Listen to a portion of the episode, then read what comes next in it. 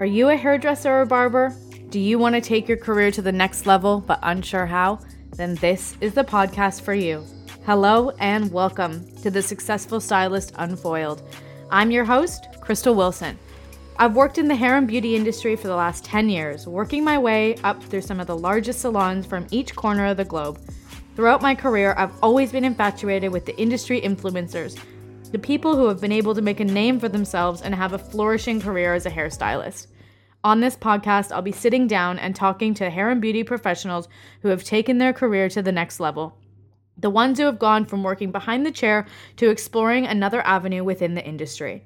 From the platform artists, educators, business owners, TV and celebrity stylists, published, self employed, brand sponsored, and more, I'm sitting down and asking them how they've done it. I know these accolades can seem unattainable, so I'm making it my mission to break down the barriers, stereotypes, and simplify the process to make the dreams that you have more attainable. Join me every week on The Successful Stylist Unfoiled. All right, guys, if you're watching this on video, I'm looking a little rough because I've just finished um, recording the episode in tears because my next guest is an absolute icon and she has been in the industry for over 50 years. She has a list of accolades as long as my arm. And if you know me, I've got really long arms. and she is known for capturing not only the mind of her students, but the heart of them. And I feel such a privilege and such an honor that I feel like I can call her a friend, but not only now a guest on my platform. And I have the one and only Sharon Blain on today. So she just left me with some beautiful words and I always record the intro after I record the episode. So I'm all choked up and flabbergasted. I just am so grateful for these moments and something that we spoke about is that not only are these incredible moments for us to capture on video and audio for our industry and for the generations to come, but for her family. And I think it got me all choked up because those are the things that I've tried to do with my grandparents. If anybody knows me, my grandpa and my granny have always been my life. And I've, um, have spent time recording them for exactly that. I've always been a little bit ahead of un- it's sometimes sad, but I do always think about when they're gone and what it will be like. So, not that that's Sharon in any way, but her saying that these conversations are her legacy, and it was really um it was really touching for me to be able to do this and i feel so grateful so not only did we talk about all this kind of stuff but her whole journey and something i talk about often is we see everybody's highlight reel i think when we're on instagram and um, not their literal highlights, but basically their grid. And you don't realize when you see Sharon, you, she's known for her education and her photo shoots and collections, but actually there's a whole backstory of how did Sharon Blain get into the industry? Did she always want to be a hairdresser? Was there something else she wanted to be? So we we start at the beginning and work our way through her salon ownership um, how she went from three salons to one and how that was a better decision for her and how she felt like that was what she wanted. And I've just caught a glimpse of my nails in the audio, guys. We're in lockdown and I'm missing about six nails. so don't judge if you're watching because, you know, it's not actually my fault and I don't want to pick the other ones off. um, but Sharon, something that I found so um eye opening, I guess, was through lockdown last year and, you know, 2020 and all of that. I've been lucky to have some really great conversations with her, and we spoke about how she was getting all her education DVDs or plat- whatever they are. I guess they're they're not DVDs anymore. I'm showing my age too, but translated into different languages and I was like, "Oh my god, like this lady, she's up at, you know, sometimes we're having phone calls at 9 p.m. and she's been doing hair uh, education all day. She just doesn't stop. And I'm always in awe of her continually going on and all the things she's doing. And then her most recent collection was this animated graphic design concept that she had the way she made the hair pieces and didn't use any models or anything. And I think sometimes what we hear about her um, is that she's been in here for so long and i thought how is she going to be relevant all the time and not not be dated in what she does? And i think that this conversation shows exactly that you know that she is so innovative and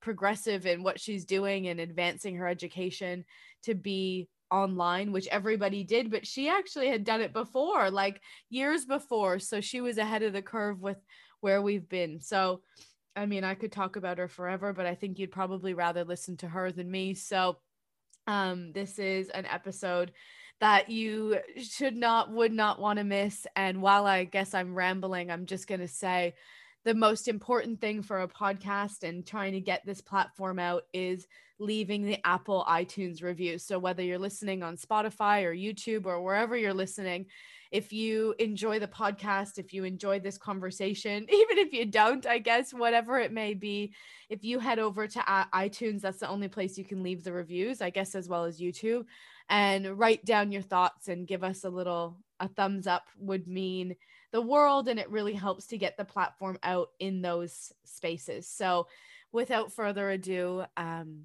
myself and the one and only the icon sharon blain Okay, today is a really big day. I felt like if I were ever to play a musical instrument or a, a trumpet or something, you would be the person I'd be playing it for to welcome you in, like a, the, the queen that you are. So I have my friend Sharon Blain on today. How are you? I'm well, and thank you so much for having me. It's such an honor. Oh my gosh, the honor is all mine um yeah i've actually been, it's funny because i i do speak with you often enough that i was waiting for the prime opportunity to ask you to come on and i think the fact that we're both got a little more time on our hands than usual or not because i know we're both doers in that aspect but i thought who better to have on to promote this message that i'm trying to get out to the new generation and who better to have on than you with all the experience that you have Thank you. And I'm, yeah, lucky for lockdown, huh? Not. I don't know. Many people would say that, but lucky, lucky lockdown, I'll go with. well, how I like to start, I have a bunch of questions for you and things that I've thought of while I was, you know, digging up what I would want to talk about with you. But I think the the main thing, and I think because you've been in the industry such a long time, people see you now, right, in this education platform and all of these things, but don't realize there's a really long backstory and journey of your time in the industry and how you got in to this industry. So I would love to know if you always wanted to be a hairdresser. Yeah, I absolutely did, Crystal. I think. Oh wow! I think when I was setting my next door neighbor's hair at around eleven years of age in rollers, a very old lady, and I did that every Saturday afternoon. I used to go in next door and try to put these rollers in her hair and brush it out, um, and it made her feel so damn good. She was a beautiful lady. She was basically confined to home. She was in her early eighties, and um, she was our next door neighbor. And I I used to go in and clean her house as well Oh I just loved her and her husband so much. And I used to go shopping for them. And it was just one of the things I just adored them. It was heartbreaking when they both passed away, but she was the one, believe it or not, that made me think, I can't believe that I could take someone from feeling sad, but then when you brushed her hair out and I showed her the mirror, the, the look on her face was just so heartwarming. And her husband, George, would say, Oh, you look so beautiful, Mary. And I used to think, Oh my God, if I could do this every day of the week, like I would do this every day of the week. So, you know, that's sort of when I kicked off as really wanting to do hair. And I was obsessed by the smells of salons, you know, and it was so nuts. Perming was such a big thing. And I would hop on my push bike and I would ride down to the main street and I would just sit with an ice block outside this one particular salon that obviously did nothing but perming and sit there and virtually eat my ice block and sniff the perm smell. Uh, you know, I thought it was just so fantastic. Oh so I actually God. started my career at 14 and a half. I didn't even want to stay at school. I was super young. Oh um, when I first got my job. And it's you know the rest is history of course. Oh my god what a beautiful story. That's i love that so much. I yeah crazy. that reminds me of my granny's hair. My granny had like the blonde the classic blonde like round cotton ball hair you know like yes she'd get it like you know a high lift with her blue eyeshadow and her rollers in. Every week she would go every friday and get her hair done with Piero at 12 o'clock like it was. And you know what? I think those clients was are so underestimated. Oh, totally. You know, we forget that. You know, uh, when my salon was at its height, I would start on Friday morning at eight thirty, and I would go right through till five thirty. And in my chair, every half an hour was my Friday blow dry. Oh, and they were your bread and butter. They were the ones that guaranteed you pay the rent and the wages every week. Yeah. And I we underestimate how important it is to have a client base so loyal to you mm-hmm. that you never have to worry about what sort of a week we're going to have. Yeah. Um, and I don't think we have that as much anymore. There's probably a few mature hairdressers out there that maybe still have those loyal weekly clients. Um, you know, I know when I was in the salon, I would sadly enough, a lot of them died, and I was going to their mm-hmm. funerals more at the end. Yeah. But you know, they were your bread and butter, and they're just such important people to nurture and you know have in your business. And even today, those sort of clients, they guarantee your success. They guarantee the money in the yeah. till, and they guarantee your mortgage and your food on the table. You're so right. I think a lot of times, especially as the newer generation of a hairdresser and specializing in color, you focus all your attention and all your um, marketing and Instagram at the younger demographic who's getting a balayage, mm. who's getting their hair done every six months, and the that's the problem. Exactly the biggest. And you're advice- to fill that gap in from one visit to the next. You've got to have enough clients yeah. to carry you from you know one to three months or one to five, six months. That's a lot of people you need in your chair every single day to yeah. fill that gap in. Um, you know, it got to a point where in my large salon, when we had a lot of massive team there, you know, we did, I personally closed my books down. I couldn't really? take anyone. Yeah. And, you know, that happened with a lot of my top, top people. We couldn't give, we would not give a new client to them because they had to manage their clients. But the repetition of clients was a four, maybe for a retouch, five, maximum six yeah, that's like draw, drawing out the service. Oh, wow. So, you know, those days, the most you would have to put in was six weeks at a maximum to keep yourself fully occupied yeah. and, and fully uh, booked. Now it's very, very different. And, you know, while we think it's great to be able to do this relaxed color where, you know, roots are okay, what we're doing is probably sabotaging our business possibilities um, by not having them commit to you as much. Yeah. Because if they miss that six month appointment, you mightn't see them for 12. Yeah, and you can't call them clients. They're not, that's not a loyal client. You know, it's that one that continue. I always thought it took about five visits for you to say, I actually have a loyal client. Yeah. And then never underestimate the fact that they've been to you five times because you've also got to think about, well, they are here now. What are we going to do to keep them? Yeah, totally right. I think that was mm. a big eye opener for me in um, the previous salon that I was working at. We did sit down and go through those um, numbers and to actually see the difference of ne- being somebody who has their clients, yeah, on a six week, eight week, 10 week, and then into yes. like monthly, six month schedule of how many clients I would actually need as someone who's only doing big color corrections, kind of and that that kind of work is not sustainable on my body either like having mm. those massive clients all day your brain i i your brain you underestimate the brain power of it too that like sometimes you do exactly. just need those classic foils or the retouch client or exactly what you said the the blow wave client that I, I mean the pressure on you when you have to actually achieve an outcome which probably in the back of your mind is you're questioning yeah. whether you can even do that. Totally. Mentally, it is outrageous. It's so hard. It shouldn't be that difficult for yeah. you. And I think that's one of the things people are putting, you know, blonde specialists. Oh my God, I would never want to be known as a blonde specialist because that is just the hardest gig yeah. to have to, you know, stand up and, and do.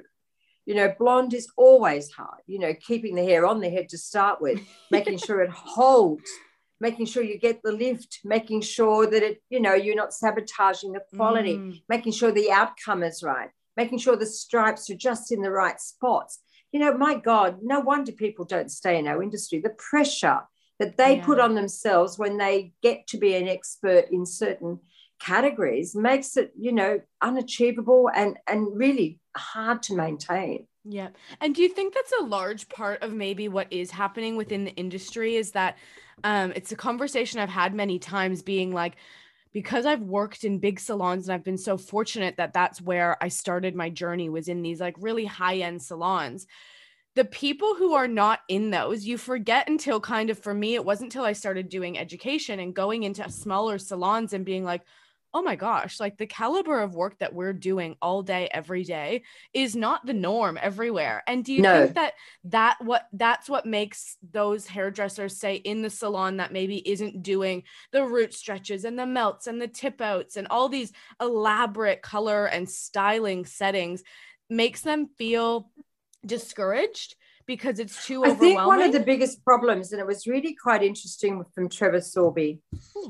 Uh, I listened to a great interview with him last night. And one of the things he was saying, he said, you know, that first client on the day, he said, if it isn't meeting your expectations and the outcome isn't right, and the client is not appearing to be totally happy, he said, you may as well cancel every client for the whole day mm, oh because God. you are totally demoralized.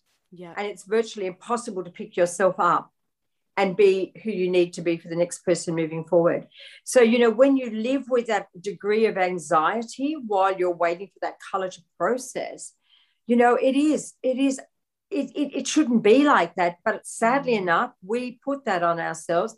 We try to give them something that isn't always achievable. Yeah. And, you know, and then we're putting that, and then at the end of the day, you, you, charge minimal for that. And you wonder why I'm not just doing another job. And that's when people start saying, well, oh, maybe I should go and do something else because it's just too much pressure. But who's putting the pressure on who? I guess that's the question.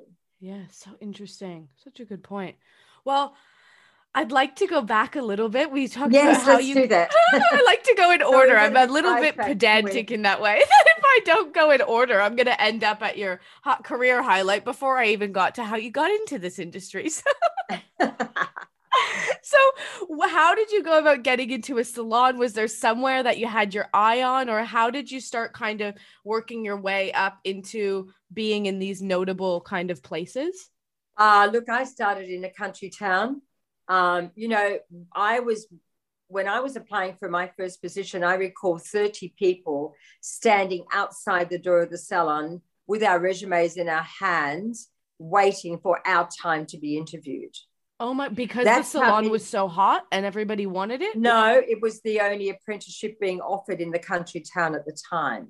Oh wow. And that many people wanted to be a hairdresser. Yeah. So this is the days of yore. These are this is what happened well back. We could wow. only dream of that today. Yeah. And I never got that job. Wow. I never got that job because I wasn't tall enough and I was left handed. So go figure that one out. Oh my. So they wouldn't have even known where to begin. So that's what they told me that I wasn't good at. I was too short and I was left handed and they couldn't train anyone who was left handed. Oh, so virtually the job, the first job I got was through somebody who knew somebody who knew somebody. Wow. And that's how I got that position. So it wasn't an advertised position. It was in a very small little salon. It was just the most basic, basic salon that just had weekly people. And I spent my whole time washing towels, uh, scrubbing, scrubbing hair, doing everything that you do. Yeah. Um, I actually got sacked from my first job. Oh my gosh, why? Because that boss said I was never going to make a hairdresser. Oh well, look at him. Look so at him So she thought that it might be better to let me off easy now because she could never see that I would ever make a proper hairdresser. So she's been my motivation throughout my whole life. I recall her name probably on a monthly basis. She was the person that's pushed me to where I mm-hmm. am today. She probably doesn't know that. I don't even know she's alive now. Um, so then I got another job through another friend um, in another salon, and then things went from better from there. But yeah, I ah. must say, I did work. I was a bit of a gypsy in my earlier days. I got married very early. So I was married at 19. Really? Yeah. So, you know, those are how things happened in those days. I had my first child at 23. I didn't finish my apprenticeship, which invariably ended up taking me seven years to finish because of my, me going from one salon to the other, getting married, having babies, moving away into another yeah. towns. Uh, yeah, I sat my final hairdressing exam, which is what we had to do then with a test person testing me um, and after seven years. Oh and he, God. I think he took pity on me because I was about to have my first child, uh, you know, and it was, I was, it was a, you know, heat wave day. It was really hot in a salon without air conditioning. I think he just took me, gave me my license because he could. Um, but then I realized that it wasn't good enough not to be competent. Yeah. Um, and this is when I was still working in the country. I decided that I would buy my own salon for whatever reason. I don't know. Bought a salon, and my dad loaned me about three thousand dollars for that. And my dad was a hard worker. I'm one of seven children. Oh, wow. He actually took a second mortgage on our little shack, which was not a house. It was just a very humble, humbled home. And he took that mortgage out so I could buy this salon. And that was the day that I went to University of Hair. Oh, wow. Because everything that could go wrong on that purchase went wrong on that purchase. Needless to say, the things I learned through owning a business has been the most valuable learning.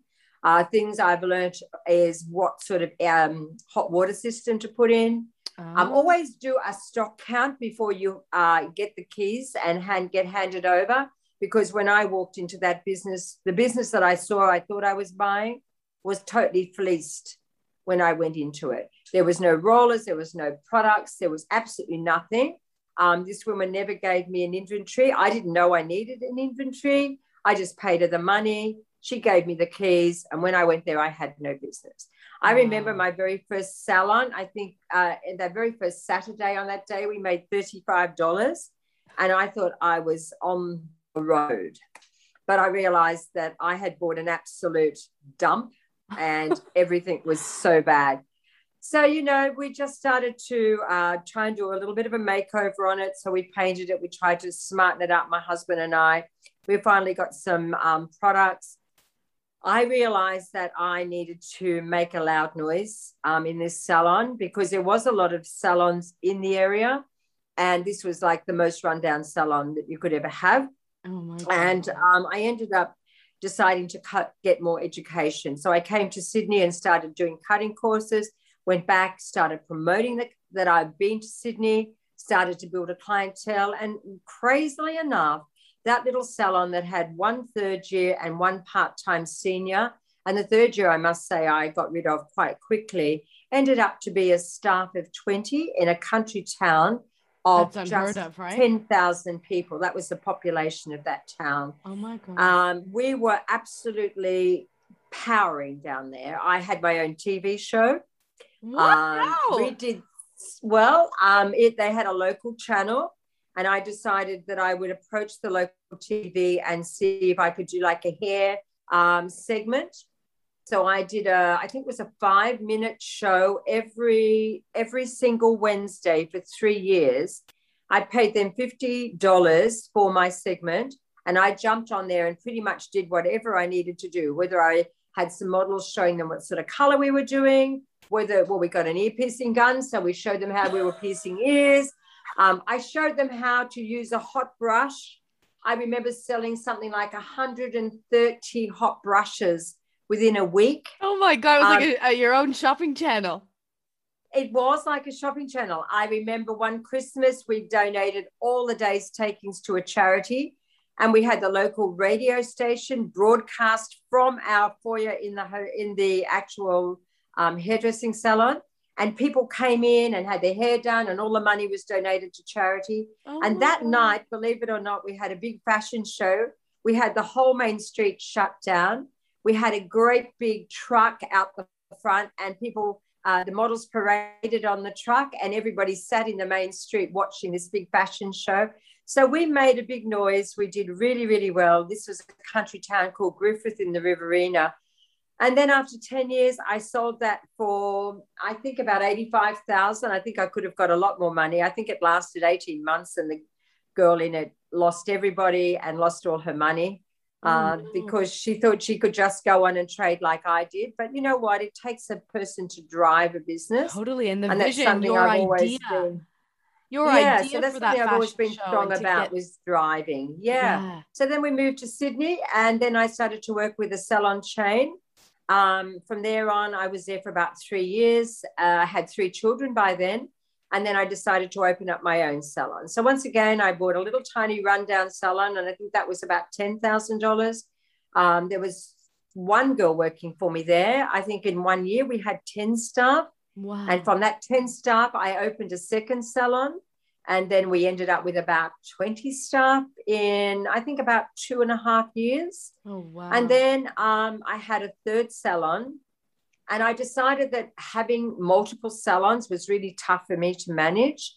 Um, so I opened up a massive big salon. It took something like about eight months to build because it was an old supermarket.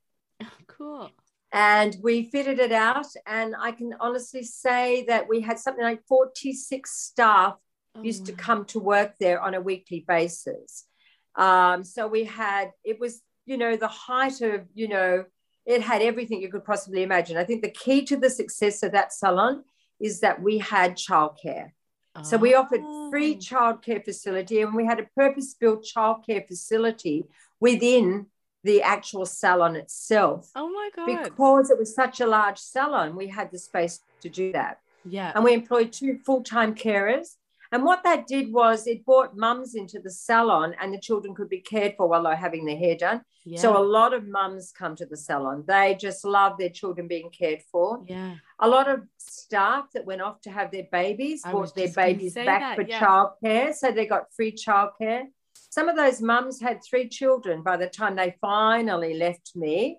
Yeah. Um, but they'd use that childcare all the way through. Oh so gosh, I thought that was pretty idea. unique. Um, and it was a very unique way of attracting clients to the business because of, you know, being able to offer free childcare facilities for yeah. those those mums, you know.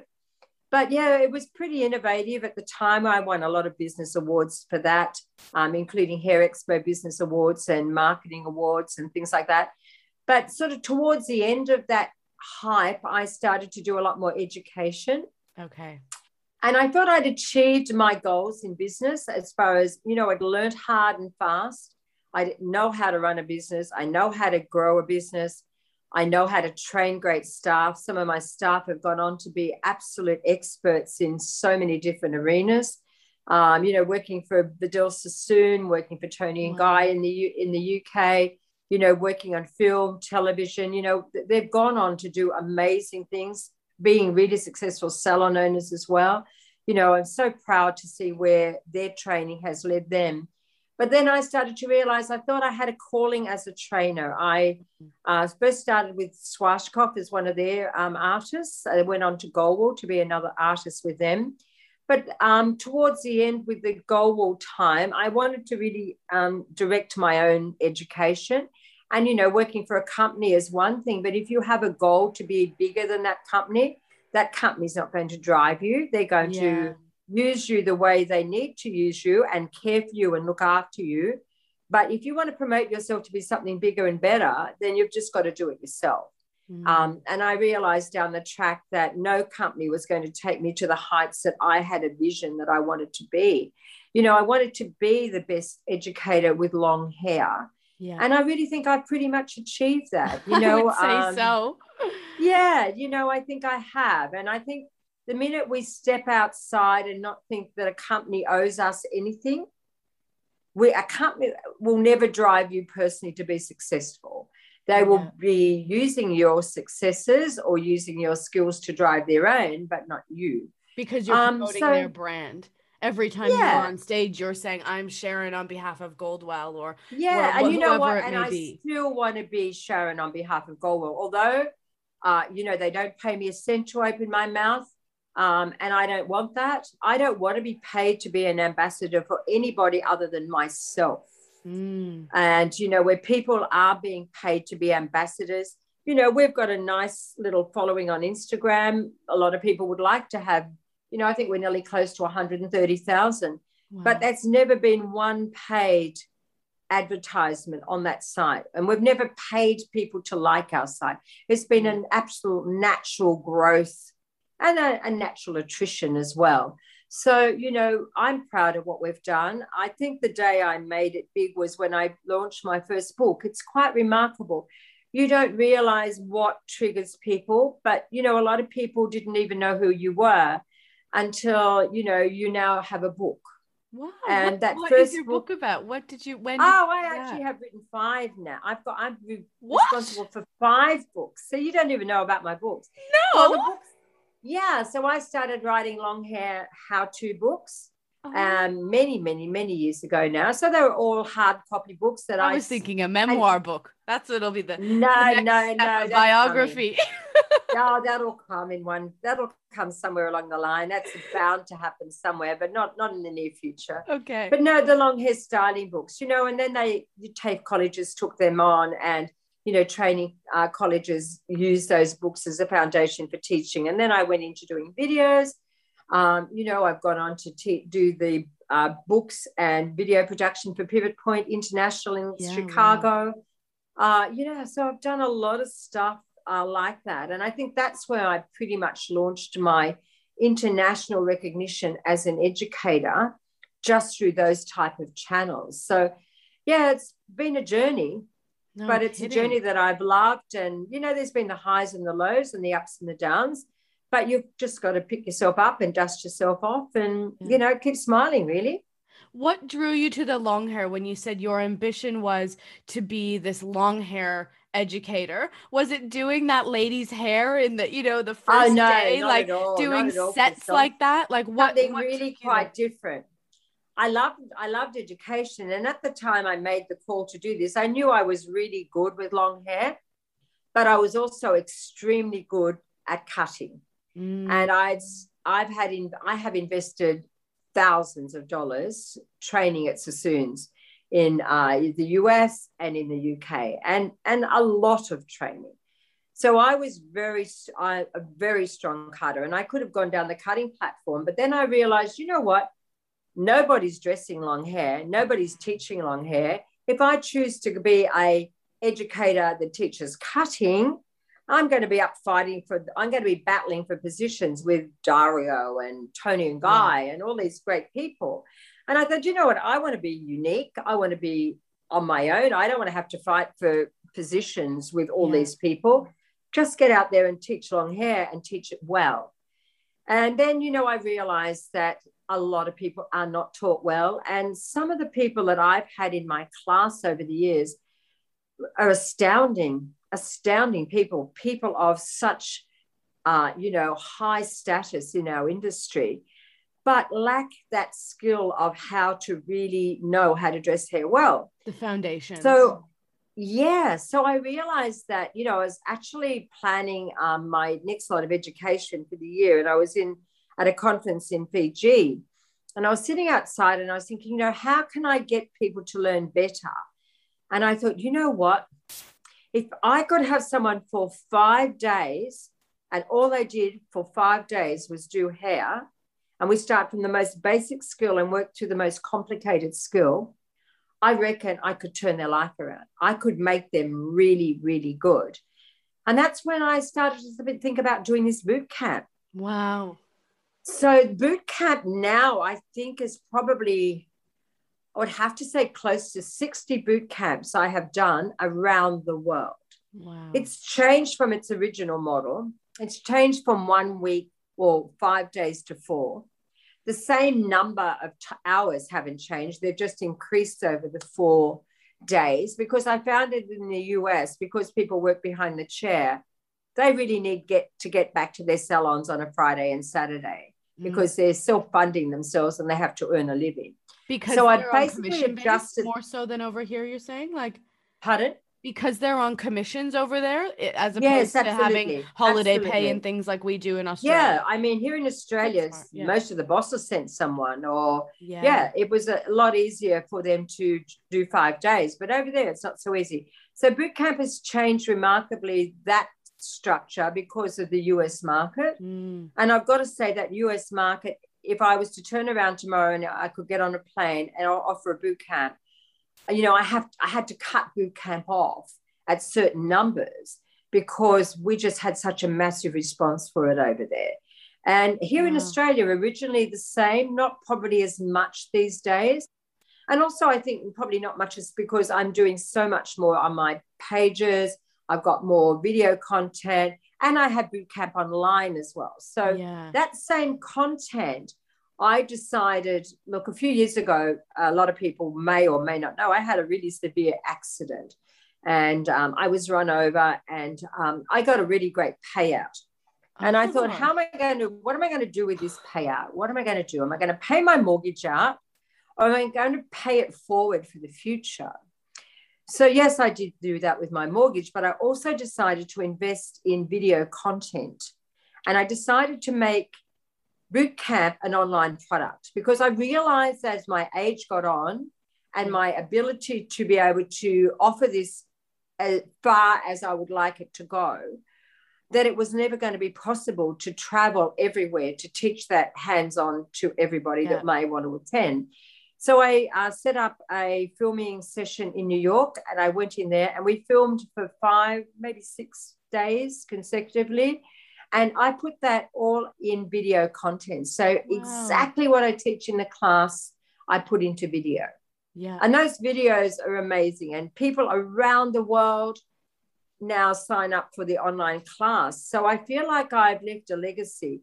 When I walked out of that studio for the last time on that last video, I felt like someone had taken like a ton of bricks off my shoulders. I feel so free that what was in my head is now and only documented. in my head yeah. was now documented as a pay forward for the future generations. I felt like i just yeah it was just such a great thing to be able to have available a relief probably that now you can focus on something else. Like okay yeah. that, that's your creative juices could maybe get flowing again because you've had yeah, this release you know, they, of all of they totally have and you know i'm so oh, thrilled I'm so thrilled. And, and I said to Julie Hagney, who was with me at the time, I said, you know, a bus could now knock me over and I've been able to leave what's in my head behind. Yeah. Whereas up until that moment, it was all in my head. And I, and wow. until I handed it out to everybody in those classes, they were the only people having the opportunity to get that. Yeah. Now any everybody can get that. Oh my and then God. it sort of it has freed me up because you know, you know, when we come move forward to COVID, oh my God, you know, you could take well, COVID as being times doing this online education. Like, you know, that's what. Well, you know, I never had COVID. to worry when everybody was all of a sudden locked down. I had the biggest up, uptake of education because we had built the platform ourselves. We all we had to do it, it was already there to buy. All we had to do was let everybody know it was there, and people just jumping onto that daily. Did your sales go what, up during COVID? Oh, remarkably. Yeah. Remarkably. And, you know, people were so grateful to be able to do that. And, you know, the feedback from that has just been phenomenal. Wow. But now, you know, what do we do now? Like, um, I'm grounded. I flew in from New York, well, actually from Salt Lake City. We had we were ready to do a class on the Monday, and my travel agent overnight on the Saturday night said to me, Sharon, uh, here's your ticket. It's the last ticket out. I can get you on a flight out of America. And they're about to shut the borders here in Australia. You need to get onto that flight now, or I don't know if I can get you home. Mm-hmm. And I could imagine I would be one of those stranded people, probably still trying to get out of America. Anyhow, so yes, we had to, we were all set up for the class. Everything was unpacked. It was all, we, we left. We had wow. to leave. And so, the there lays yeah. the problem. And it was not only that class, it was many, many classes. We were only halfway through our journey. So, you know, you would have been on like a, a um, like a I was on a tour, you know? Yeah. Yes. I was doing Groundhog Day for five weeks uh, consecutively around, and we're only halfway through that. So that was so sad and so difficult for us because, you know, we've tried to appease our students. We've given them some money back with the hope of returning we're now currently working on how that return is going to be. And I'm so happy that we're going to be able to have our first return class to New York in October, but it's going to be slightly different. Yeah, yeah. So, you know, I thought we've got to make this work. How do you change something? How do you fix it? And it was then interesting listening to Trevor Sorbie on um, the Hair um, Journal, The journal last, last night. night. Yeah. And he was asked a question like, What advice would you have for people today that are in the situation that we're all currently in? And he said, One of the things that he thinks about is the world will never be the same as we knew it. Mm. And the middle, the minute we accept that, then that's actually cathartic. Yeah. And what we have to do is look at what we were doing and work out how we can do it differently.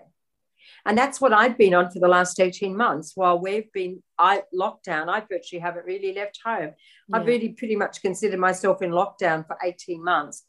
But the journeys we've been working on, the way we're going to move things forward in a different way, has been so exhilarating, so exciting, so expensive because nothing's actually over the goal line yet.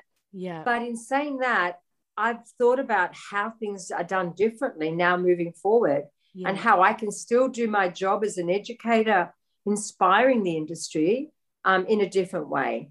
Well, it's probably, I think, something from my conversations with you. And I, I've been fortunate. We've been having some conversations throughout the year. And one thing that stuck out to me, you know, among many, is the fact that you were translating your educations into all these different languages, which I think is so cool for you to tell. And then the other thing that I think what made you in COVID have to change was the latest collection that you did Yes. the Yes. animation. So Well, maybe the, those um, two things wouldn't have happened had No, COVID. So totally. do you want to go through those?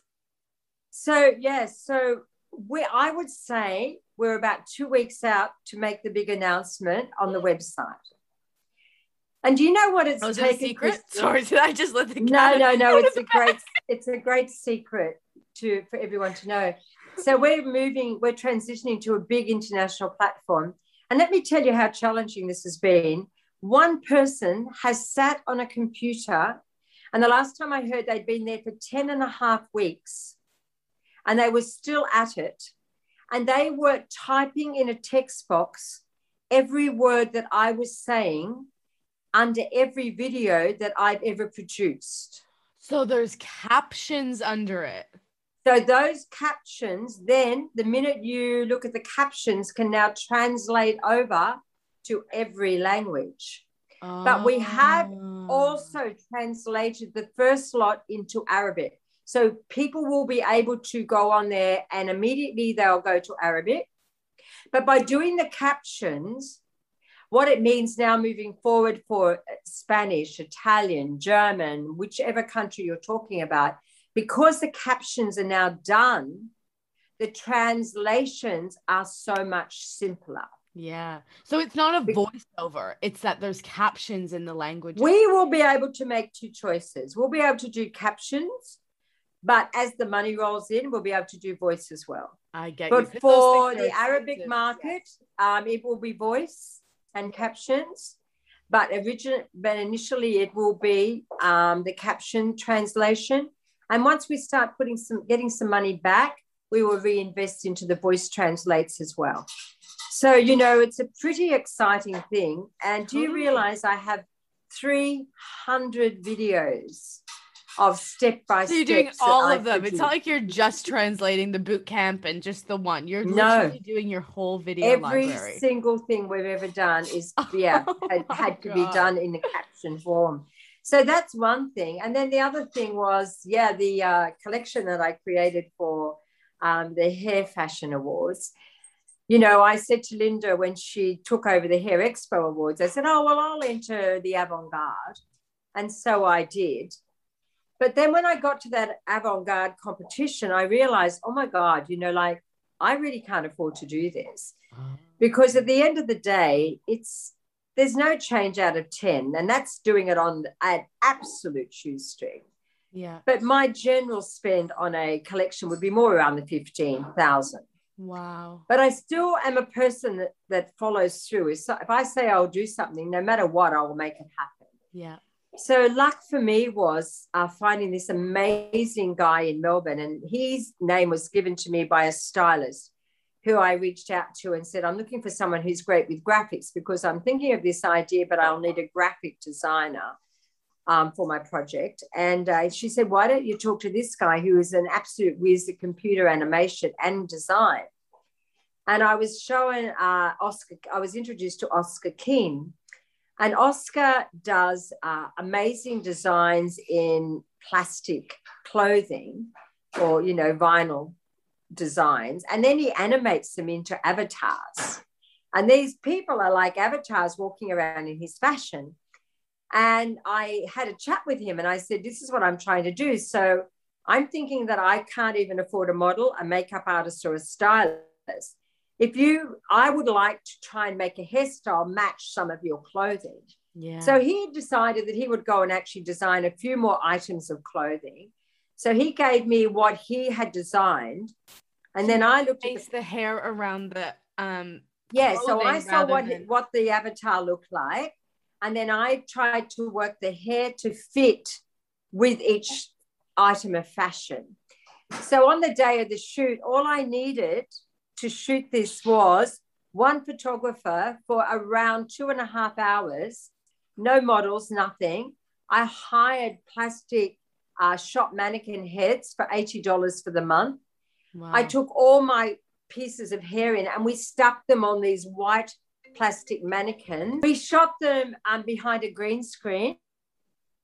We sent him the pictures and then he put the heads onto the clothing and turned them into the avatars. Oh wow.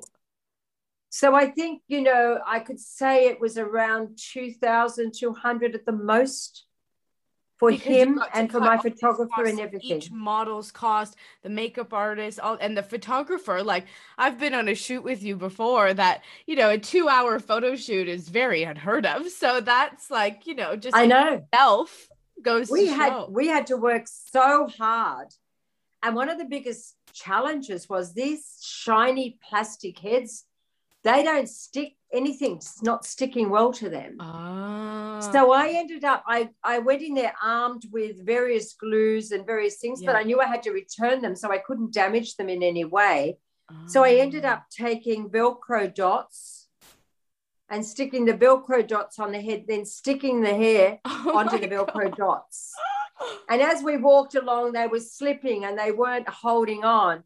So, you know, we were sticking the back on and say, quick, take a photo now. So that's how hard it was to even hold those that those hair pieces together. So I worked for about three weeks on those hair pieces at Wow. home. I love the challenge. Yeah. I'd love to go back and do it again with a different set of eyes because I knew I had a time frame and a challenge. I think I would Mm. have done it a little bit differently, but If I would like to try that again. And in fact, I probably might at some stage reach out to Oscar and say, um, I've shot a few more, pop them on some hair just for a bit of, pop this hair on them for a bit of fun. But, you know, it just shows how you can, you know, uh, cope with any challenge. You know, you've got to be able to think outside the square. well, something I don't that- think we'll be lucky enough next year to get away with not using real models, but for this time I got away with it. And I'm really proud. Um, magazines have reached out and said, We'd love to feature your work. We love what you did. A top hair in Germany just only this week said, Can we have your pictures? I judged that competition and I just love what you did. We want to feature you in top hair in Germany. So, you know, Oh. there's always, you know, it's great. And it just, I think the one thing for me it did was not only promise, yes, I will put in a, I will actually do a collection for your awards. I promised you that I would do that. It also, the reason behind anything I do at the moment is to constantly keep my eyes in myself in front of the industry Mhm. because you know at the other it was only in may and i i'm, I'm quite proud to say i had my 70th birthday Oh wow. i know it's bloody ridiculous So you And, did end you up being able to have it. I remember you saying I about the, the and the venue in that because back. it was absolutely exactly the it. right timing for my party. We could dance, we could sing, we didn't have masks, we just had a massive that was right celebration. before I I, wanted saw to you. After celebrate I saw you. Yeah. I wanted to celebrate the fact that, yes, you know, 70 I'm proud of. I'm not going to go and shoot up Botox anymore or do anything other than be proud of the fact that I've made 70. But what I wanted to do is still be able to have people realize no matter what age you are, you can still inspire your industry. Wow. And I think that's the message I want to get out there for everybody that age is not is just a number but it's being able to continue to inspire and to think a magazine reaches out and says, I want to post your photos.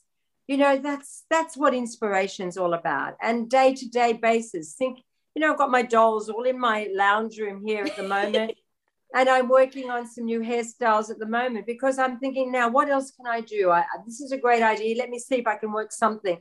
And I've got shoot days booked for video production to come up because I want to continue to keep that inspiration going. I want people to realize just because she's 70 doesn't mean to say she's missed the mark, she's not on trend, she's old hat. If I get to that stage or I have a comment like that, I think I would just die now.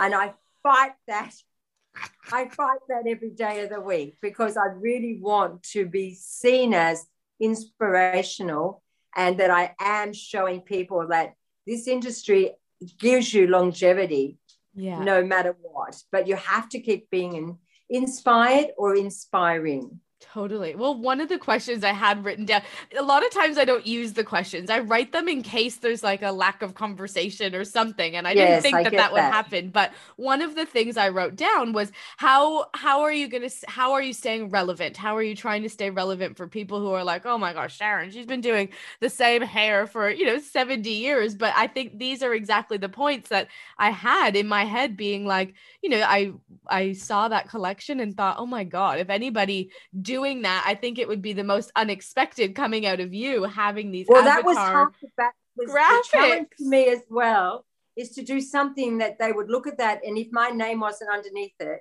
would never have put it to me. Yeah.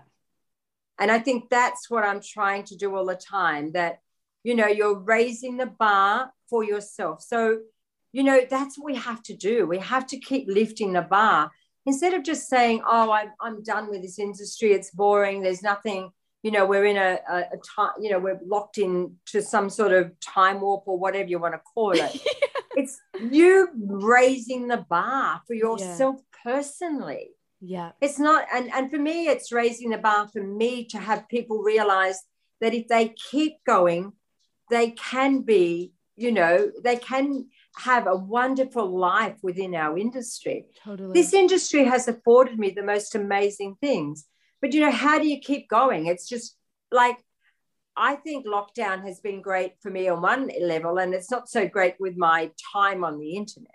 Yeah. But you know, being able to every week do an online class, and I've done that every single week, at least wow. one, if not more.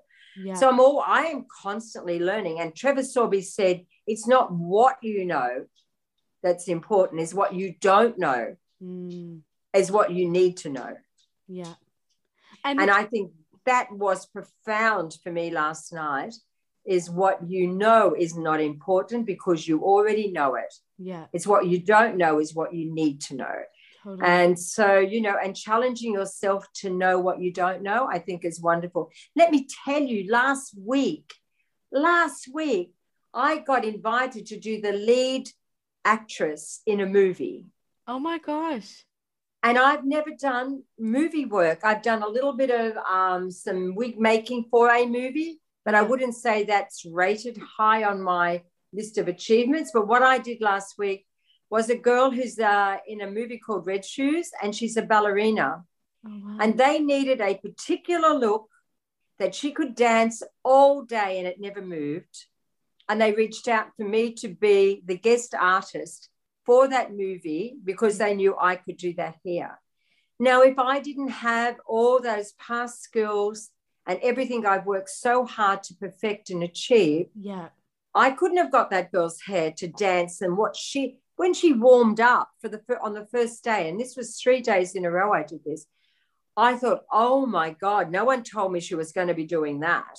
Oh, but like that hair, that hair never missed a beat. And I've got to tell you, for one week leading into that, my I thought of nothing more than how I could make that hair last. Wow. I didn't go there and pray on the day. Yeah. I got my doll out. I practiced. I sewed it. I put braids. I did this. I did that. Oh my God, my All head was your foundation skills that you working on calling on every foundation skill that I'd ever taught or thought about what came in to make that all happen was just phenomenal. And you know, the one of the head, the head of the department was looking at me saying, Oh my God, wow, you know, and I, I said, I've really called on every single thing that I know to make this work. And it worked. It absolutely worked. And so that to me was wow, you know, so you're never too old. And I think when some people disregard, oh, I know it all, or oh, I've got this, then you need to actually go and learn a bit more because yeah. you know how you could you ever know everything how could you how could anybody ever know anything? there's anything? always something that someone could teach me whether it's even a podcast listening to someone whether yeah. it's just watching someone do something and holding their hair in a different way that you think oh wow that's a different way to do that yeah um you know it's just it's wonderful you know and, and that's what keeps you invigorated and going yeah, you saying last night listening to that conversation on the journal and listening listening to Trevor talk like, you know, that's a conversation that only happened last night that you've said was a profound moment and that's just from listening to someone speaking on Instagram. Like there's there's yeah. no end to the amount of knowledge that you can learn in any way whether it's 5 minutes popping on a live or you know we all are scrolling all day the the advantages that you can be learning in those moments as well Exactly, exactly. Yeah. So we just never miss an opportunity. Incredible. Never miss an opportunity. I'm gonna look down. I'm not ignoring you. I'm looking at my questions to be like, where where am I at? Is there have I finished them all yet? This is oh my question. gosh. I don't think I could you could ever finish them all. I, I'd never get enough. But um yeah being relevant was something i definitely wanted to go over. Was there a pivotal moment in your career? When when was it that you went from being sharon working in the country salon into what made you start getting your name? And you know everybody i don't know anybody who wouldn't know who you are now. When when did that change for you? Or was there a moment that you were like you know oh what? I'm pretty God. humbled about all of that crystal. I yeah. I actually find it all a bit bit weird because you know I know everybody does this your amazing business. I don't see, you know I I I'm I actually laugh at all of that. I think it's a bit bit crazy. Um, you know I I just do what I do and love what I do. Yeah. And I guess I've got a fairly good grasp of how to teach somebody to do something. And that's taken a bit of a journey as well. Um, but you know, at the end of the day, I think the day I turned 50 was a very much a pivotal time in my life. You know, I wasn't prepared to be a grandma at 50, and I wasn't prepared to be 50 either. Okay. And I was at that point with my own salon that I wasn't sure whether I wanted to be a salon owner either. So I headed off thinking, ah, oh, you know, I think I'm going to give this away. And um, because I'm 50, I'm old in this industry. And I didn't at that time feel there was a huge respect for older hairdressers. Yeah. And I also thought I'd had achieved pretty much I could what I could possibly achieve.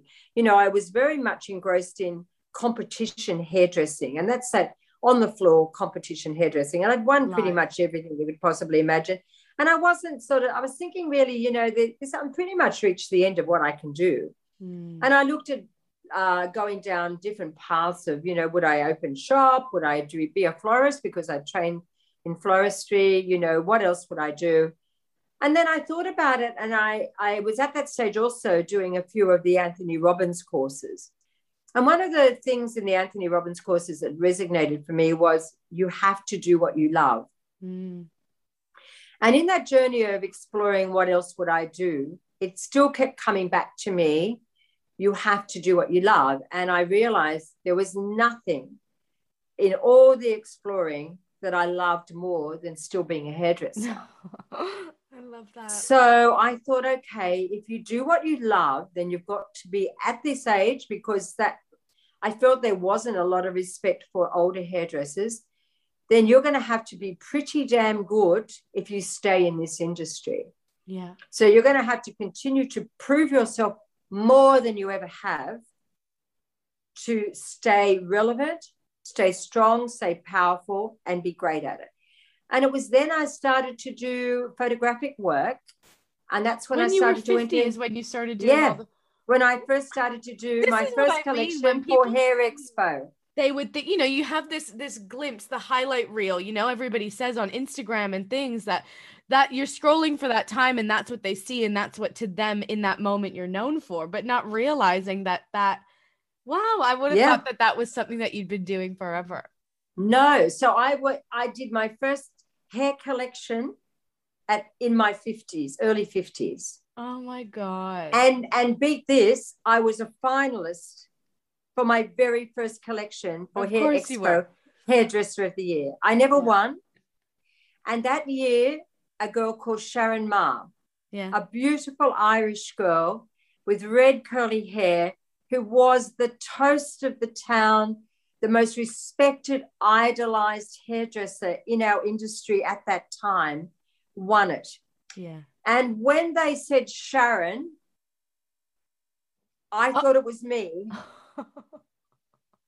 but it was her. Yeah. And then I walked away from thinking, well, how do you ever expect to be as good as Sharon Ma? And sadly enough, um, it wasn't that long after Sharon Ma passed away of oh, cancer wow. at a very young age. I think she was, if she was in her 40s, she was only just. Oh, wow. And, you know, I remember going to her funeral and, you know, she had orchestrated her whole funeral and it was just the most incredible funeral you could ever oh, go to and i and you know anyone in my age group or in that vintage will talk nothing like other than the most respected hairdresser for her time and well ahead of her time and so i was happy to concede defeat to sharon ma in that one yeah and i went on to be a finalist seven times as hairdresser of the year but funnily enough, never won it. Wow. But you've been inducted into the Hall of Fame, the Hair Expo Hall of Fame, right? Twice. Yeah. So how does that happen if you haven't won? You would think that it would go, you'd win the hairdresser of the year and then you'd get into the Hall of Fame. What does no, well, Sharon Ma was definitely, she was also inducted into the Hall of Fame. And sadly enough, the year she was inducted, she was uh, too ill to come. Oh. And her partner uh, came in and we, you know, it was a very emotional night. It was of so course. sad. And it wasn't that long up past that time that she did die. Um, but I was respected and awarded at that time for my business acumen mm. um, as, a, as a successful business owner. I think also I was, you know, I was training so many hairdressers at that period in my life you know, in January, I would take on at least five apprentices all in January. Wow. For your salon. And then I, midterm, I would take more on. So I always had a lot and a lot of apprentices. You know, I think at one stage I could, I could comfortably say I had 17 apprentices as I was training. And I had people, I had a training room within my salon and over and above what they were learning at TAFE, because TAFE were doing the training in their in their colleges we were doing our own training, and I had trainers within my team that did one on one training with all those kids wow. week in and week out. So we had a roster for training with those kids where they yeah. came off the floor for a whole day and trained yeah. with the trainers. Like an in house. So we academy. trained them for, yeah. So, you know, we had our own academy. I was doing a lot of training out there. And I think I just earned that right at that period of time because I was earning a massive respect all those kids were going on winning competitions. They were, you know, we were salon team of the year. We were just, you know, really loud and proud uh, salon team. And it, that was called the art of hair in those days. Mm. And, you know, we had massive, massive, massive respect from the industry. And those kids went on to be incredible hairdressers. Mm. And they all look back to me, even at this moment in time, and say, you were one of the toughest bosses, but you were the fairest boss. And you taught us how to be great hairdressers. And you know, that makes me really proud. And then that second one I got, and how lucky was I to get the very last Hair Expo um, Hall of Fame award, which wow. was given out in 2019. There'll be no there. more of those anymore because I remember no all your family happening. coming on stage. Well, see, I never knew I was getting that, and I would yeah. never have thought they would give it to someone the second time. Yeah. But they believe the second time, which was, you know, nearly 20 years difference, was because wow. of um actually it was more than 20 years. Was more than 20 years difference. yeah, it was probably more like 25. I didn't realize the awards were around for that long. Like, because I, I didn't grow Yeah. up here or, you know, know I think of- even 35 years, I think they've been going on. I Oh think I might be 35 years. But anyhow, yeah, so it was probably, I was about 25 years ago. I got it. I got it again for the way I have inspired the industry in a worldwide, a worldwide um, for my education, basically. So everything I've done from an educator around the world. So that's why I got it the second time. And yeah, and I didn't know about it. Um, my family showed up on stage. I wished I had I known, I would have done my daughter's hair and cut them and styled my grandsons. you say because your grandsons, I think it was, came on, or everybody was there in their casual clothes and their their hair. I remember you saying that, being I would have done everybody's hair the week of had I known. Yeah, I mean, I think they lined up the week later for their annual annual haircuts.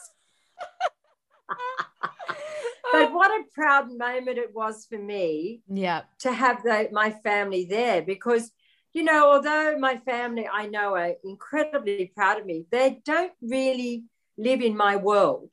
yeah, They are like pretty remote. I mean, no one knows my family. I'm not like a, I don't post that much about my family. I do maybe on my private page just a little, but my Yeah. family are my personal people that I hold dear to me, and they Yeah. they don't want to be, you know, what's my daughter doing for what's she eating, or I'm giving her a haircut. They don't want to know that, you know. I And think and really, the thing. I ab- think what I try to do with my Instagram and my social media is really just inspirational. Yeah, You know, not what I'm eating for dinner or what I'm cooking. Yeah.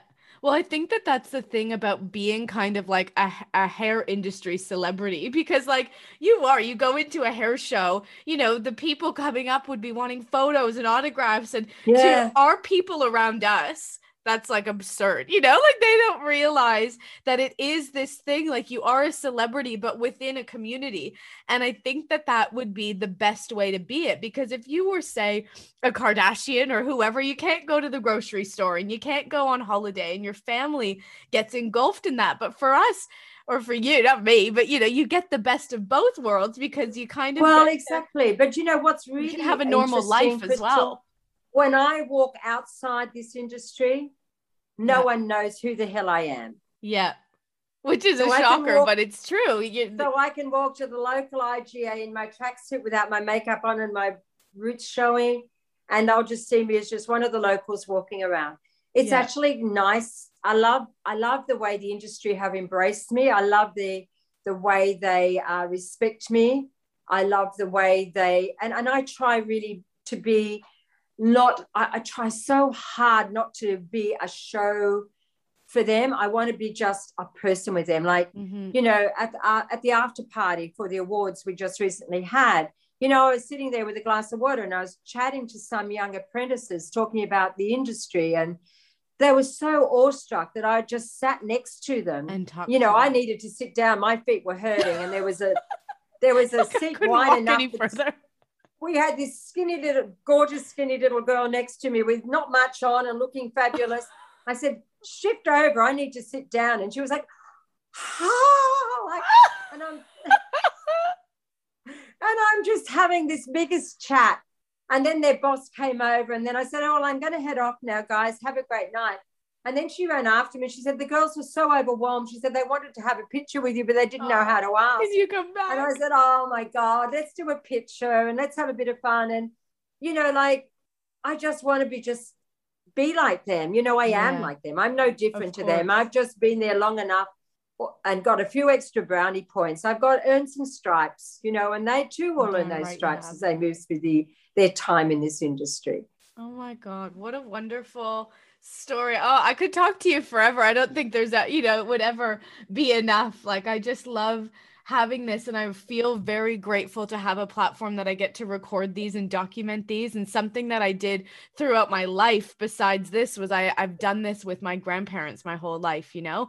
That is fantastic. to look back on i just feel privileged to have all this like you know on a recording and pick your brain and And you know what I think is really fabulous? Me doing this for you. Yeah that as we move forward and you know when i do leave this world for a better world hopefully my grandkids and my great grandkids Yeah. will still be able to find little treasures like this Oh, when they explore me and they will get to know me yeah. before I was probably dribbling in a nursing home. You'll never They'll- get to that point. this this is all like history in the making for them as well. Hundred percent. And that's one thing I always miss that I never, well, technology wasn't even necessarily there for us. But, you know, Yeah. I, I used to love sitting with my mum and talking to her. But that many years ago, you know, a, a smartphone wasn't there to sit down you and weren't press a record and listen while you were having those heart to heart. Yeah, yeah. But Yeah. my my my family, the legacy that I leave, chatting to people like you about what happened for me and where and my my past with my career, you know, that'll be something they'll be able to always open up and listen and see me. And I think that's that's really cool, isn't it? Me too. Well, I guess I mean there's so many more things I could say, but on the on the kind of final note of you saying when you're done, do you think you will be? Will you retire? Like when when will it stop? I think when I start loving what I do. Yeah. So you genuinely wake up because I know your your life is so encompassed in this, and you know you have your husband there, and he's he's involved. But like, yeah, you still wake up feeling that way, like you love it and you want you to know, be doing all I that think practice. COVID, COVID, um, it's just caused you. It just causes you to think deeper than what you ever think. yeah, I think because it stops, we've been a, we've been made to stop so much in the last 18 months, reflecting, thinking, planning. And you know, um, you know, I think it's done a lot of deep thinking. And you know, there are moments in time where I think, oh my God, is this going to be the end for me? But or is you know, this I a think- sign that it should be? Maybe is there, like is there a sign? But you know, there hasn't been a sign. I mean, I think the day that um, the hair colleges agree that what I have created for the craft, which is all the units that my team have developed for over 18 months of um, being an alternative to the units that students are currently learning in colleges, until they embrace and say, yeah, we want your units. We're going to teach your education to our kids moving forward. I think my goal in my life will have been achieved. wow, But that hasn't happened yet. But what we've developed is absolutely phenomenal. And as you know, I've discussed, I have an agreement with Sassoons. So, you know, their units are there available.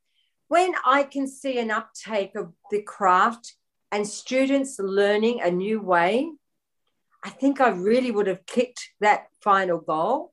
Mm, Um, but not at the moment. yeah, Not at the moment. Incredible. Yeah, I'll keep hassling till that happens.